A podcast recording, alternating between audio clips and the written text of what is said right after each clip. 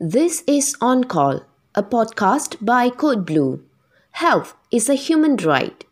Hello, I'm Kanmani Batumalai from Code Blue. These are the headlines for the day. Gynecologist Dr. Milton Lum says many women have no symptoms of ovarian cancer until they are at the advanced stages. This is because symptoms are often vague. The four main symptoms of ovarian cancer are persistent abdominal or pelvic pain, persistent bloating, difficulty eating or feeling full quickly, and needing to pass urine frequently. Women with any of those symptoms on most days of the month should seek medical attention.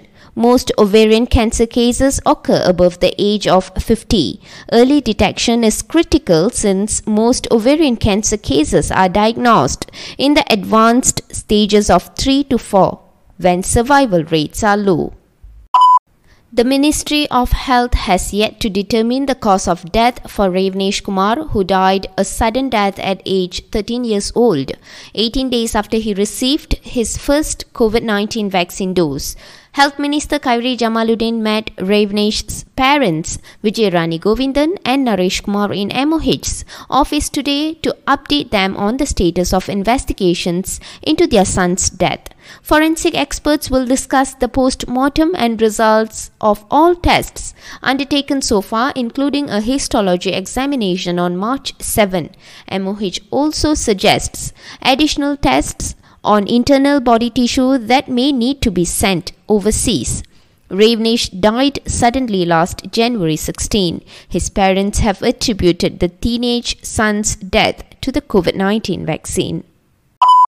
The government has paid out 195,000 ringgit to 17 people who suffered serious side effects from COVID 19 vaccination.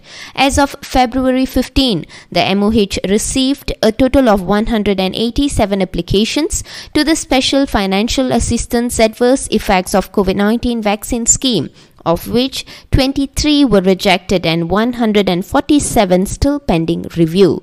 The COVID 19 vaccine injury scheme disperses assistance of not more than 50,000 ringgit to COVID 19 vaccine recipients who suffer serious adverse effects that require long term hospitalization as well as not more than 500,000 ringgit for disability or death caused by COVID 19 vaccine.